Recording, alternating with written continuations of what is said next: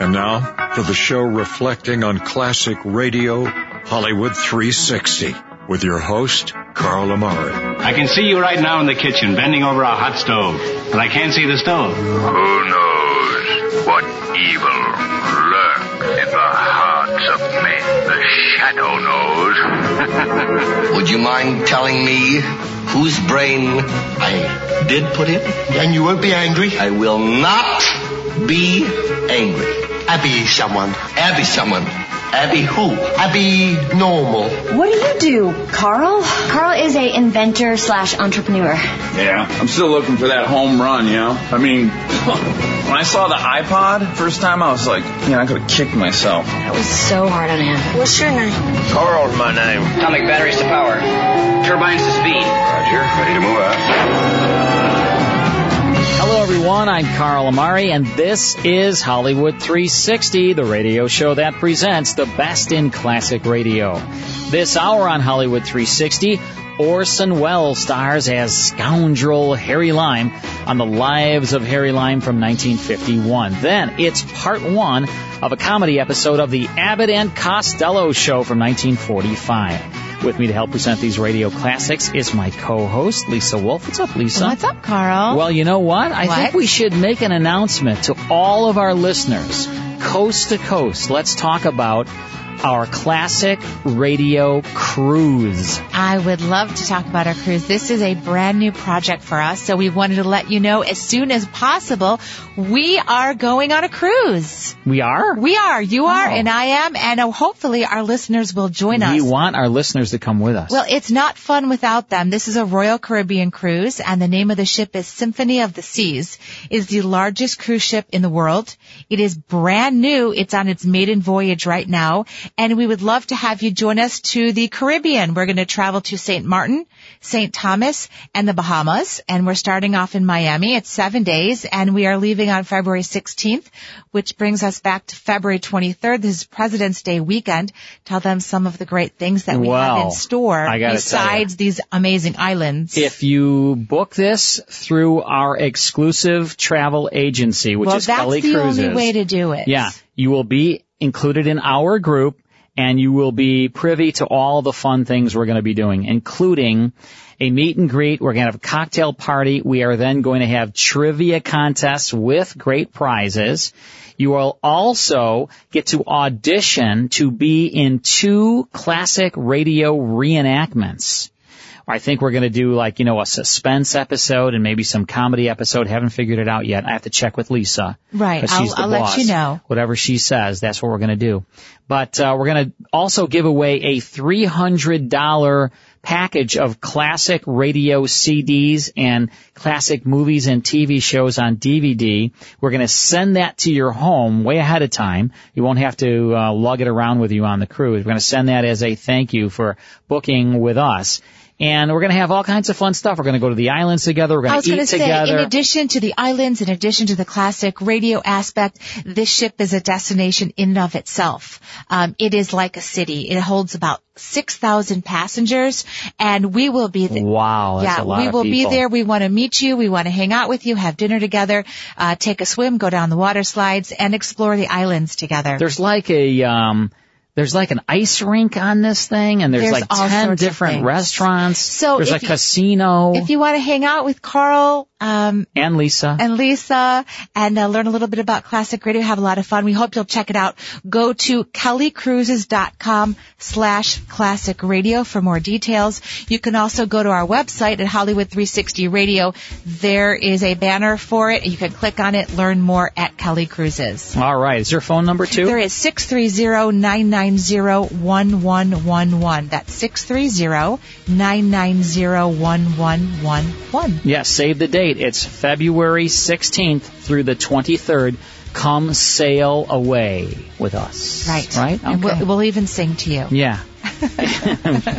well, no- nobody will want to go then I if know. we do that, so I know. let's not. All right, well, in this hour, we're going to tune into the lives of Harry Lime. We're going to do that right now, in fact. Orson Welles stars as Harry Lime. Let's go back to August 24th, 1951. A Ticket to Tangiers. Here's part one of The Lives of Harry Lime. Presenting Orson Welles as the third man. The fabulous stories of the immortal character, originally created in the motion picture The Third Man, with zither music by Anton Karas.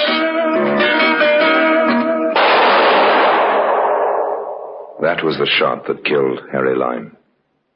He died in a sewer beneath Vienna. As those of you know who saw the movie The Third Man. Yes, that was the end of Harry Lime. But it was not the beginning. Harry Lime had many lives. And I can recount all of them. How do I know? Very simple. Because my name is Harry Lime. I was down on my luck, way down, scraping the bottom. A couple of deals had fallen through, and I found myself in Paris with a lot of time on my hands and only the price of a beer in my pocket. I was spending my time and the money at Fouquet's, not because the beer is any cheaper at Fouquet's, but because, well, you meet a nicer class of people there, and besides that you read the newspapers free. So I was reading a newspaper, and I came on the advertisement.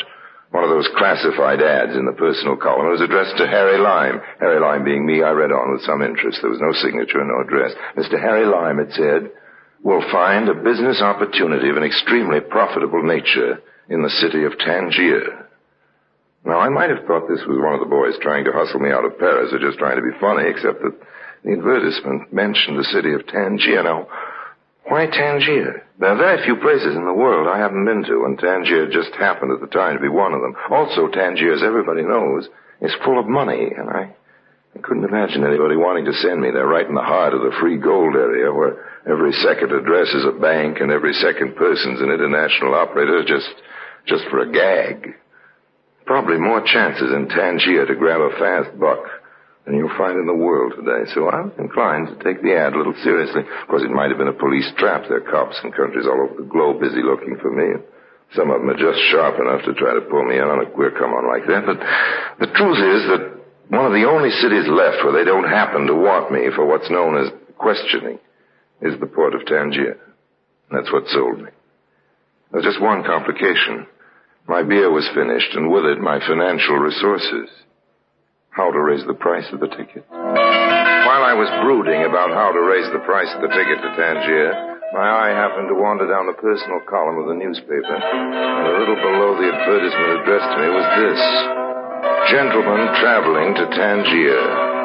A visit to the desk of the porter at the Lancaster Hotel on Rue de Berry will repay any businessman planning a visit to Tangier who can whistle a certain tune. Well, of course, that didn't have to be Harry Lye, but there, there's a song I'm fond of, one I've been whistling for years, and anybody who knew about me might know about that song. Anyway, what could I lose? I went over to the hotel and approached the concierge. Uh, bonjour. Good afternoon. Good afternoon, monsieur. Uh, what can I do for you? Well, I don't quite know that you can do anything. You happen to read the Paris edition of the Herald Tribune? Uh, no, monsieur. I prefer to follow the news in my own language, but we have copies of the paper you mentioned for sale. Uh, no, no, no, no, thanks. I've seen it. Perhaps Monsieur is calling for someone in the hotel, uh, one of the guests. Whom shall I announce? Uh, Harry Lime. Perhaps I should have asked you first who it is you are coming to see. Now that I couldn't tell you. Just tell me this. Do you like to whistle? I am a lover of music, monsieur, but I do not whistle. No. Uh, As a young lad, however, in the orchestra of my school, I was considered quite proficient on the bassoon. Uh, well, try this on your bassoon. ah, yes, of course. I, I, have something for you, Mr. Lyme. Here. Oh, thanks. Thanks very much. Yes, it's addressed to me, all right, but that's all there is on the envelope, just my name. I wonder, would it be asking too much if I asked you to tell me who this is from? Monsieur, it would be asking too much. Oh, okay, okay, old man. Thanks anyway. I wish I could give you something for your trouble, but I forgot my wallet this morning. Uh, that was anticipated, monsieur. Uh, what do you mean? Uh, everything, monsieur, has been taken care of. Uh, Everything? yes, monsieur. That is the word, I believe. Everything. In the envelope was an airline ticket for Tangier, 50,000 francs in nice fresh notes, and the following letter. My dear Mr. Lyme, when you arrive in Tangier, go immediately to the El Mirador Hotel, where a suite is reserved for you. After you've dined, go to a cabaret called the Cabala. Wait there for instruction. Excuse me, monsieur. Uh, oh, yes, Porter. Is anything wrong? Nothing is wrong, monsieur, but it is 2.45, and your plane leaves Orly at 3.15. Oh, okay, old man, okay. I'm on my way. Just, uh, Call me a cab, would no you need please? for that, monsieur. A limousine has been ordered for you. It is waiting at the door.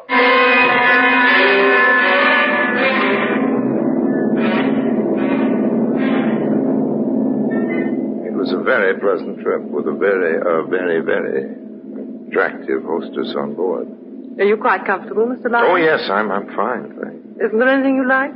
Well, I'd like to know what you're doing tonight after we land. I mean, wouldn't you like some more coffee or maybe a pillow? I know what you mean, and you know what I meant. Tangier is a very interesting city. First there's the Arabs and the Casbah and all that, and then there's the modern European city. It's an international port, of course, with 14 different countries in control, but of course you know that. Yes, yes, I've heard tell.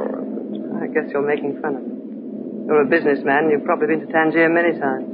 Well, l- Uh, let me take that up point by point. I'm not a businessman. I've never been to Tangier, and I wouldn't dream of making fun of you. Just answer me one question. I go back on a return flight at 6 in the morning, Mr. Lyon, and I'm sleeping. You haven't answered the question. Besides, my name isn't Mr. Lyne. Oh, that's what it says on the manifest. My name is Harry. You ever been to a nightclub in Tangier called the Kabbalah? Oh, yes, I have. You have what? Yes, I have, Harry. Is it a nice nightclub? Best in town. That's good. Glad you like it. I've reserved a table for us, okay? Fasten your safety belt. We're coming in.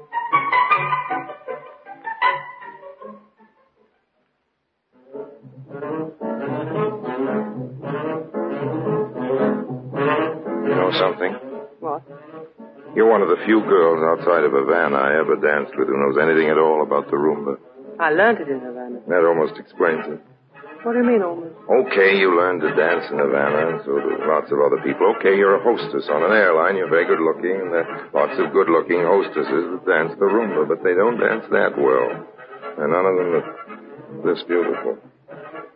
No, I, I don't know what I mean by almost, but really, you know, you're almost too good to be true. No, I'm not so good. That's good. You don't even know my name. Yes, I do. There's a sign on the door of the cockpit for plane that says Captain T.R. Stevenson, co-pilot J. O'Brady, air hostess P. Smith. So that's your name, isn't it? P. Smith. May I call you P? P E is for Patsy. Okay, we'll settle for that. You sit down. That champagne ought to be cold enough by now. It's awfully close in here. Why don't we forget the champagne and take a walk outside? Oh, wonderful. I'll just pay the Oh, check. don't bother.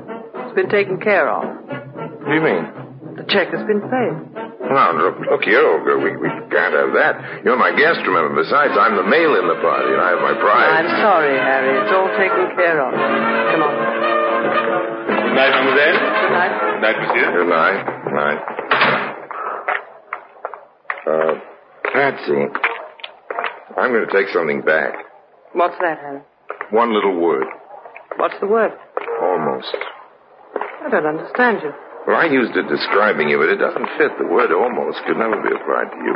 Whatever you are, that's what you are completely. You couldn't be almost anything.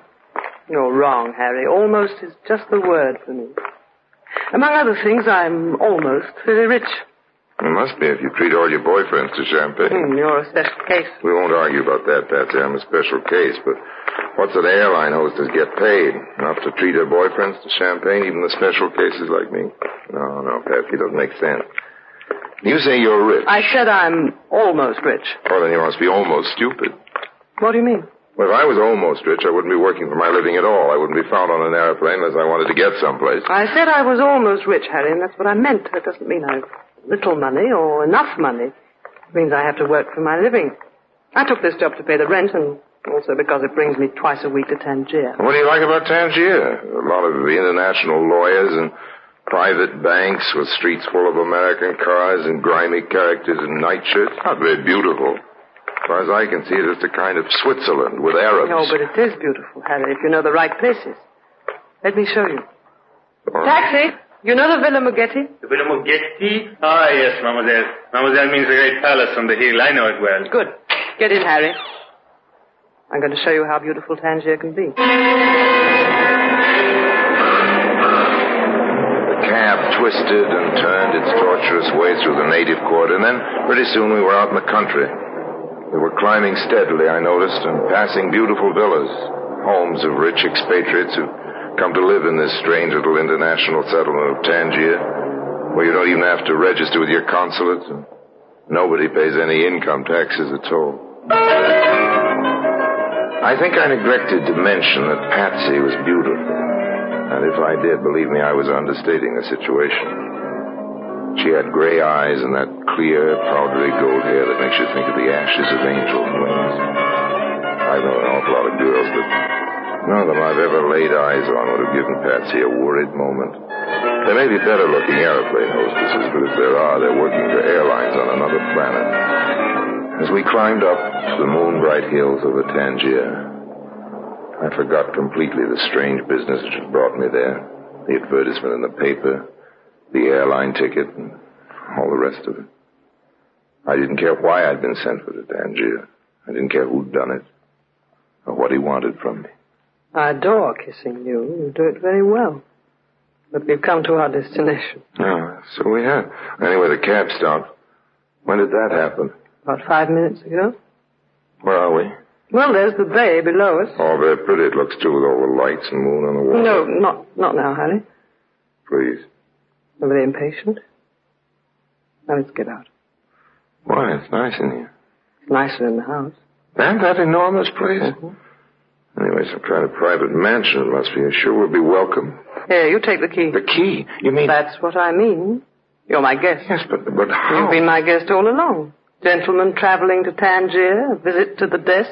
But I, what, what do you... You whistled a tune, didn't you? Well, how do you know about it? I had a friend once who told me how fond you've always been of no, that music. No, I mean, how do you know about the ad in the paper? I ought to know. I paid for it. And my plane ticket. I got a reduction from the airline. Come in, Harry. Here's a flashlight. I've got something to show you.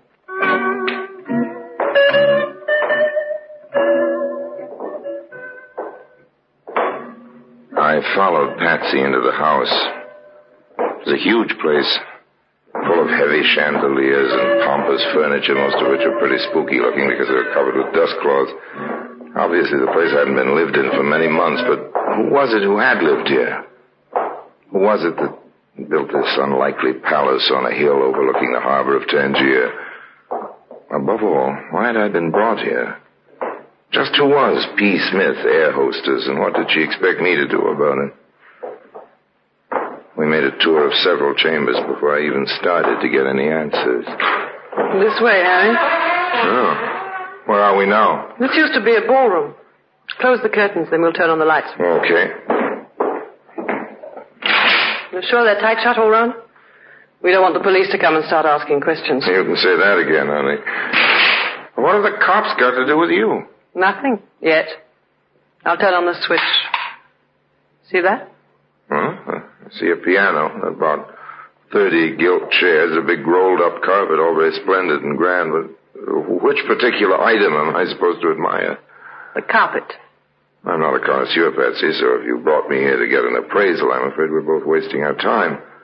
Nothing about carpets. Do you know about heroin? Um, yes. Heroin is a drug. It is nasty and habit forming, and its sale is controlled by international law. Go on, tell me more. I don't know any more about heroin. Not anything to speak of.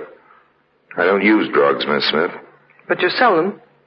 I've just told you that the sale of heroin is controlled by law. Are you suggesting? I'm that... suggesting that there isn't much you don't know about breaking the law, any law. You've got a point there. I won't try to deny that my knowledge of the subject isn't fairly extensive. Why do you think I sent for you? Why do you think I brought you here? You're Harry Lyme, aren't you? Now stop kidding for a minute and let's get down to well, business. First of all, I think you'd better answer a few questions, Miss P. Smith, air hostess. That isn't necessary. Maybe uh, not, sweetheart, but I'm the curious type. I like the facts before I take on a job, all of them. First of all, what's your racket? I haven't any racket. I'm an airline hostess. Yes, but why? Because it's a good job. Yes, because the run takes you to Tangier, am I right? That's partly right. Yes, but listen. What's your real name? What's it to you? We'll play it my way, sweetheart, we aren't playing it at all. You must need me awful bad to take all this trouble to look me up and move me. If you need me, you're going to cooperate. We'll start off with your real name and go on from there. Did you ever hear of a man named Mugetti? Mugetti? Oh, Rico Mugetti? Mm-hmm. Yes, I thought the name of this place was familiar. I met Rico once in Marseille, another time in Casablanca. He comes from Corsica, isn't that right? He came from Corsica. You mean he's dead? Yes. I was his wife. Oh, I'm sorry. There's no need to be sorry for me. I killed Rico myself. Then I'm sorry for Rico. He wasn't a nice man, Harry. No, I guess he wasn't. I remember now. I once saw him blind a man with a broken wine glass. You're right, Rico wasn't a very nice man, but he was uh, careless. How do you mean, careless? With his wives, anyway. A man has to watch himself when he starts playing with wives. Sometimes they're loaded. Why don't you stop kidding? Just for a minute. What am I supposed to do? After all, there are only so many alternatives. I can make a joke about what you just told me, or congratulate you, or hand you to the cops. And now I think it's better if we treat it as a joke. So this is the notorious Harry Lime, the man no country can hold and who stops at nothing. You know what? I think you're actually shocked. Maybe I'm not Harry Lime at all. After all, uh, an awful lot of people can whistle that song. You'd better be. I'd better be what, Love Boat? The original Harry Lime, not a facsimile? He doesn't like murder, Mrs. Mugetti. You say he stops at nothing. Well, believe you me, he stops at that. A, it's messy. B, it's silly. And C, there's no profit in it. Besides, Harry Lime's mother always told him not to go around killing people. She said it wasn't nice. You don't know the facts in the case, Harry. I was justified. You'll have to take my word for it. I guess I will at that. And now, Mrs. Mugetti, if you don't mind, why have you brought me all the way to Africa to this empty house? You say there's a lot of heroin in that rug. Do I take your word for that? You don't have to. You can look for yourself. I told you before, honey, I don't know anything about dope. You know people who do, don't you? People in Paris, in London, in New York. Not intimately. But you know how the drug traffic works. I don't. It was something new for Rico, some kind of big haul. He must have had a partner because he wouldn't have known how to dispose of it. It wasn't his line at all. It isn't mine either, honey. I keep telling you that. How do you know it's so valuable? He told me. I've been keeping it here in the house for months now. This airline job I have is perfect for smuggling the stuff, but I don't know who to take it to. I don't know what towns pay the best price. I don't know the names of the agents. Rico kept me away from that kind of thing. All I can remember was hearing him talk about you. You've got to help me, Harry. What about the police? They don't know it's here. I don't think they even know about the house, at least. There isn't anything against him in Tangier. I mean about you, Loveboat. You killed him, didn't you? How do the cops feel about that? They don't suspect me. There's no reason why they should. I had a good alibi. I wasn't even in town. Just tell me how you did that sometime. So you can blackmail me? No, thanks, Harry. Let's keep our relationship on a nice, clean business level. That's the first portion of The Lives of Harry Lime. More after these words.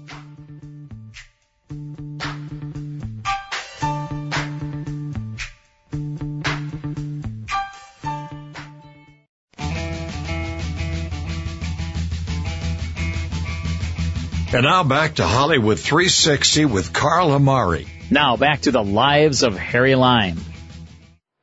Now that's the way I like to hear you talk. Who are you? We'll talk about that later, Madame Mugetti. Now I think it would be easier all round if you and Mr. Lime put your hands in the air. Not too high. Just shoulder level, huh? Right. This is a very efficient gun I'm holding. I'm a good mark. How did you get in? I hate to tell you, Madame Mugetti, the explanation is so banal to the door. You left it open. Now then, where's the heroin? Uh, just a minute. Yes, Mr. Lyon? You seem to know my name, monsieur, but I'm afraid you have the advantage. It doesn't matter. I was, uh, shall we say, a business associate of this widowed lady's husband. Okay, don't tell me. Let me guess. You began in Indochina. You served three years in a penal colony in Brazil. They used to call you the doctor, am I right? I have a doctor's degree. Dr. Bessie, that's your name. Ah, what a detective you would make, Mr. I have a good memory, Dr. Bessie, and I'm a professional collector of information. You'll find the heroin in the piano. In, in the piano? No. This is probably a trick, Mr. Lyme. Suppose you go to the piano and extract the heroin Uh, yourself. don't be silly, old man. It would be very simple for me to extract a revolver from the piano. and I think it would be unpleasant for both of us if there was any shooting. There must be police in the neighborhood. I'd much prefer you to find your dope and leave quietly. I'm a peace-loving man. Very well. I'll look for myself. I'm keeping my eye on you, Lyme. Now then. Wait a minute. There is nothing here. What have you... Put up your hands, Bessie. I'm warning you. I'll shoot if you don't. What you did? Well, well, very quick, I must say. Congratulations. Strange. He said he was a good shot.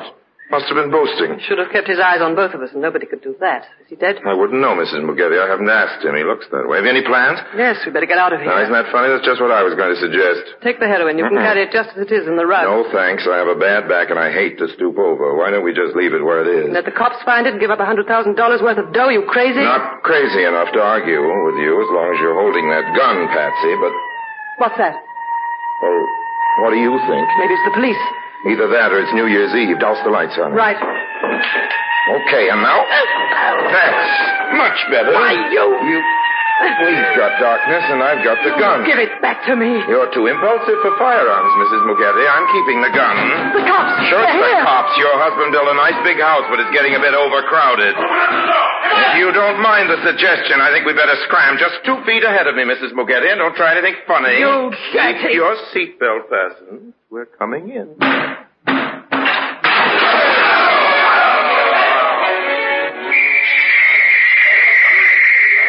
We made our way out through the garden. The cops were all over the place, and after a while it was clear that our only hope was in separating. Patsy! Patsy, you go through the shrubbery. Keep straight on down the field till you get to town. You can, Missy. Just keep going down the road. What about you? I'll make out all right. Yes, but what about the heroin? Heroin. There isn't any heroin in this story, Mrs. Mugetti. Just a hero. That's a joke, honey. You can laugh at it later when you catch your plane to Dakar.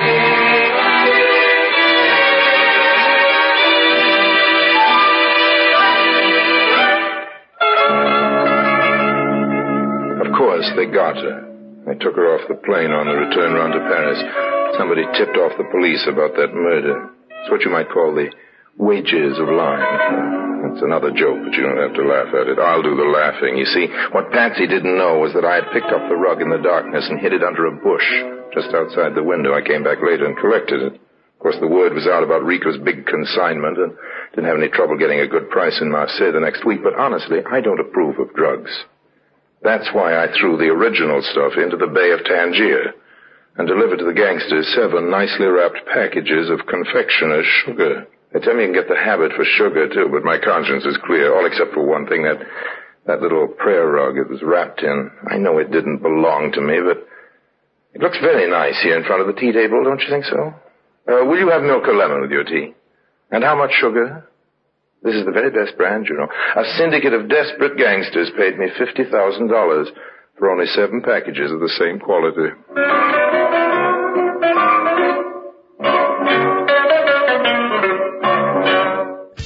And that's the Lives of Harry Lime from August 24th, 1951, with a ticket to Tangiers starring Orson Welles that was syndicated and heard on the Mutual Broadcasting System. All right, it's time now for the Abbott and Costello show. Let's go back to October 4th, 1945. On this show, Lou promises his girlfriend a job. Here's part one of the Abbott and Costello show. The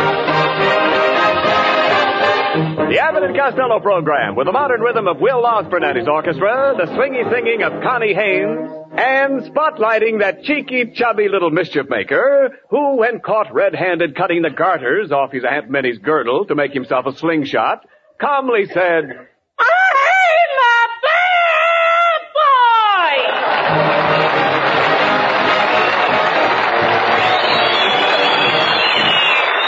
Ah, so you're a bad boy, Costello. What's the idea of coming here late? The first broadcast of our new season. You're supposed to make a speech of welcome to our listeners.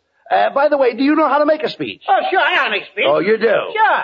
Watch me. Go ahead. Ladies and gentlemen. Oh, Costello, they know they're ladies and gentlemen. I know, but it's nice to remind them of it every once in a while. Never mind that. Go ahead with your speech. Oh, yeah. Yes. All right. Now just listen to this. All right, let me hear it. Yeah. Yeah, go ahead. All right, take it easy. I'm lost and it's the beginning of the season. Go ahead. Now, never mind. Folks, we're back again. And we're going to be on the air every Thursday night for a whole year. Oh, no, no, not that, oh, no!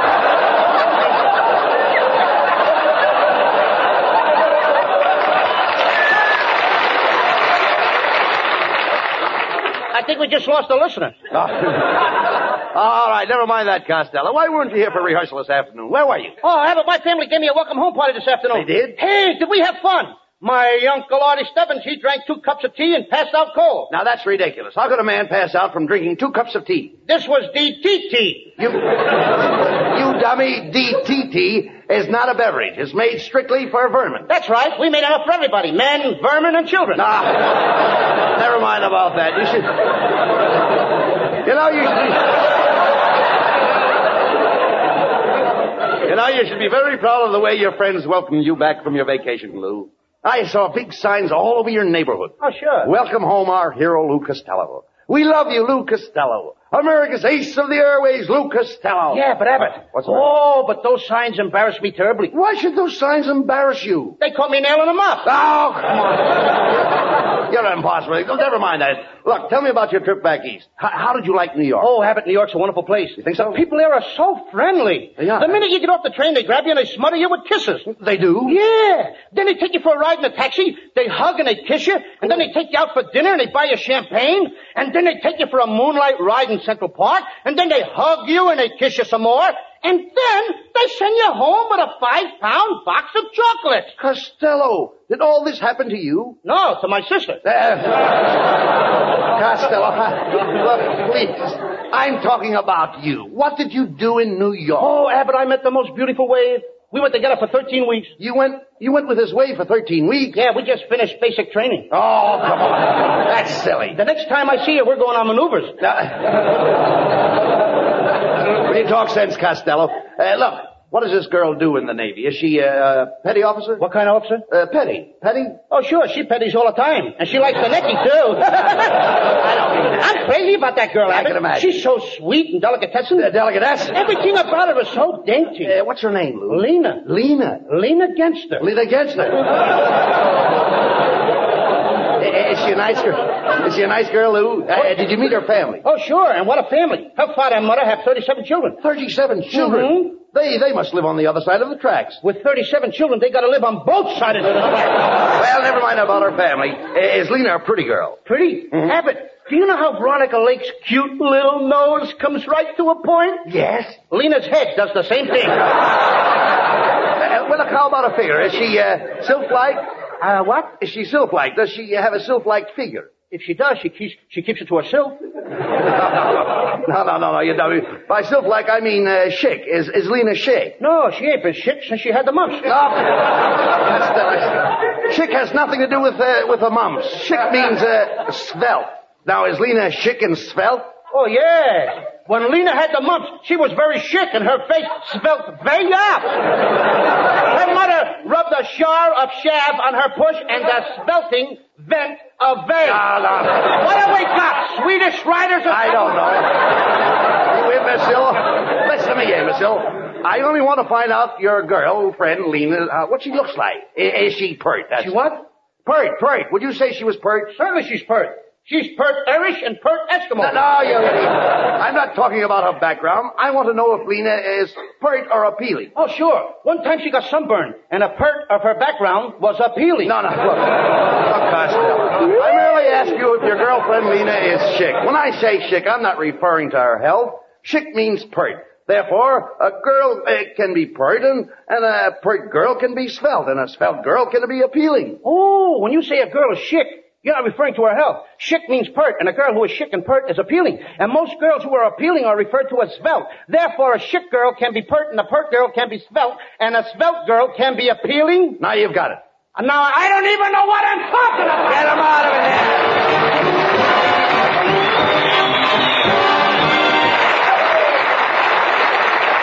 I got a girl named Alina. Uh, She's as sweet as she can be. uh. I love to lean against Alina.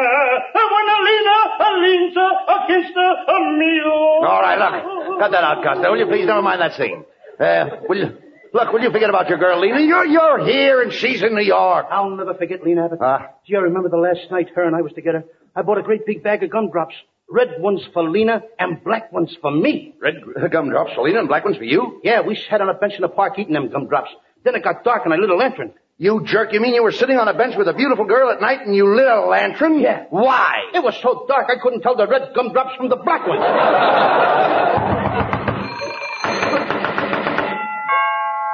Costello, is that somebody at the door? I didn't hear anything. I beg your pardon, gentlemen. I'm looking for Mr. Ab.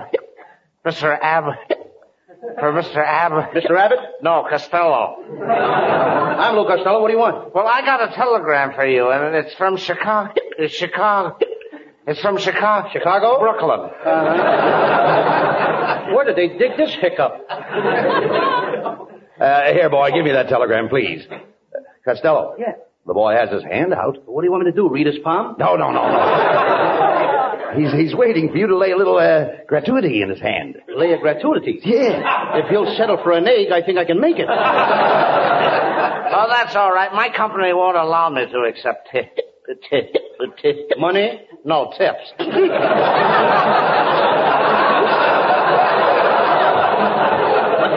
You see, the telegraph company pays me very well as it is. I only been working for 'em for 20 years, and yesterday they raised me. They raised you? Sure, they raised my bicycle seat up six inches. I think he's just got a flat, that guy. You know, the only reason we keep the guy on the show is because he knows where to get bacon. Oh, never mind. Here, give me that telegram. Give me that telegram, Costello. I'll read it. Uh, let's see. Have been have been discharged from the waves. Am an, am on my way to Hollywood to accept the starring role that you promised me at Universal Studios. Signed, leaned against her. Costello. Costello. Look at me. Did you promise that little girl that you would make her a star in pictures? Happened. I had to. You had to? the only manly thing to do. It all happened tonight. I bought her a bag of gumdrops. It was so romantic. Every time we reached for a gumdrop, our fingers would meet inside the sack. Then, quite by accident, I kissed her. Oh, how could you kiss her by accident? We were both chewing on the same gumdrop, and I ate half my half. You imbecile. You didn't have to promise her a starring plot in pictures just because you kissed her. That's not all I did. What? I, as I was pulling away, the gumdrop snapped and bent her pivot tooth. Well, you're certainly in a mess, Costello. How are you going to get an unknown girl a starring part in pictures? Abbott, I thought maybe you could help me. I can't help you. I can't. Wait a minute. Hey, wait a minute. There's a man here tonight who happens to be the world's greatest motion picture producer. Ah, good evening, gentlemen. I am Professor Melonhead. Better known around the studios as uh, Cecil B. D. Melonhead. Melonhead? Hey, Abbott, get a load of that skull. His head looks more like Nagasaki after it was hit by the atomic bomb. Young man, don't you scoff at my cranium. I'll have you know there's plenty inside of my head. There should be. There's nothing on the outside. Melonhead, I know how you can make a lot of money. How? Rent your head out as a skating rink for flies. Oh, now, now, Costello. Suppose my head is round and shiny. Surely you've seen things like this before. Yeah, but they all had handles on them. Yeah. Oh. Quiet, Costello, please. Professor, do you think you could advise Costello how to get his girl a starring role in pictures? Certainly, Abbott. Now, Costello, first I'll have to know something about your girl. Is she photogenic? No, she's part Irish and part Eskimo. Oh, she's chic. Now, I'm not speaking of her extraction. I'm merely inquiring about her physiognomy. Her what? Her physiognomy. Does she have a smooth physiognomy? Gentlemen, don't discuss those things outside of barrooms. Lou Costello, you haven't got the brains of a two-year-old child. I know, but look at the difference in our ages. Oh, please, gentlemen, gentlemen, we're getting no place. Costello's girl was on her way here, and, and he made her a promise to star in pictures. Now, we've got to do something about it. Very well, Costello. I will personally groom your girl for a screen test. Melonhead, just what do you intend to do? Well, first, I will instill her with supreme confidence. I will enhance her histrionic proclivities. I will retard her basic timidity, cram her repertoire with scintillating soliloquies, and then, with dynamic exuberance, I will embellish her cinematic latitude. you wouldn't dare. You haven't got the nerve. Oh, nonsense. Costello, I've never been so humiliated in my life. I'm ashamed to have people see me walk out of here after conversing with an imbecile like you, Mr. Abbott. Isn't there some way I can sneak out of here without being seen? Look, Melonhead, if that's the way you feel about it, you can go out this window and down our fire escape. Thank you. Open the window. Good night, gentlemen.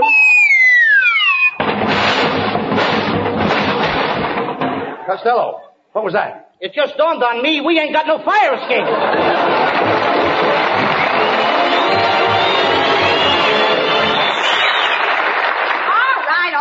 stand aside, boy, and let me in. One side or I'll open your head. Shh, now, p- please, madam, quiet. The Abbott and Costello show is on the air in the studio. You must be absolutely quiet. Not a sound. You're not even supposed to breathe while they're on the air. Don't tell me they're that bad. well, I'm going in. Step aside, hack rack, hack rack, before I hang something on your hook. You're not getting past me, madam. I am the head usher. Oh, yeah.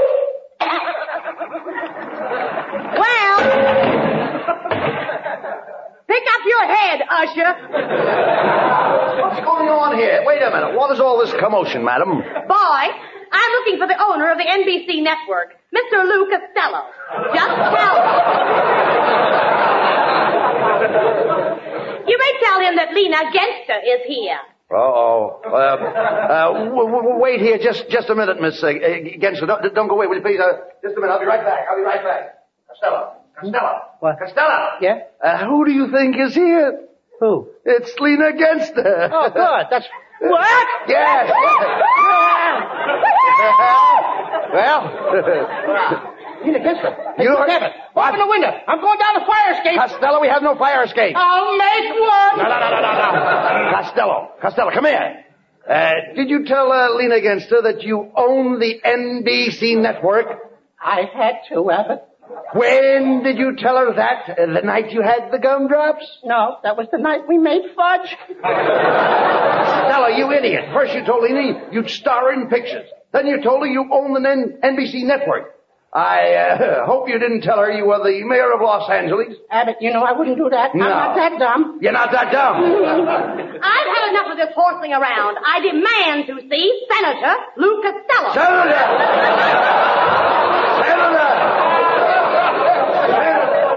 Abbott, that must have been the night we pulled Taffy. ah, ah, there you are, Fatso. Come here to Mama and give her a great big kiss. All right, now put me down! Well, Bubble Nose, let's call Universal Studios and tell them the new star has arrived. We'll go right over. Go on, Costello. Get them on the phone. Hey, Abbott, what's the studio's phone number? Get him. He owns the studio and he doesn't even know the phone number. Costello, you told her you own the studio?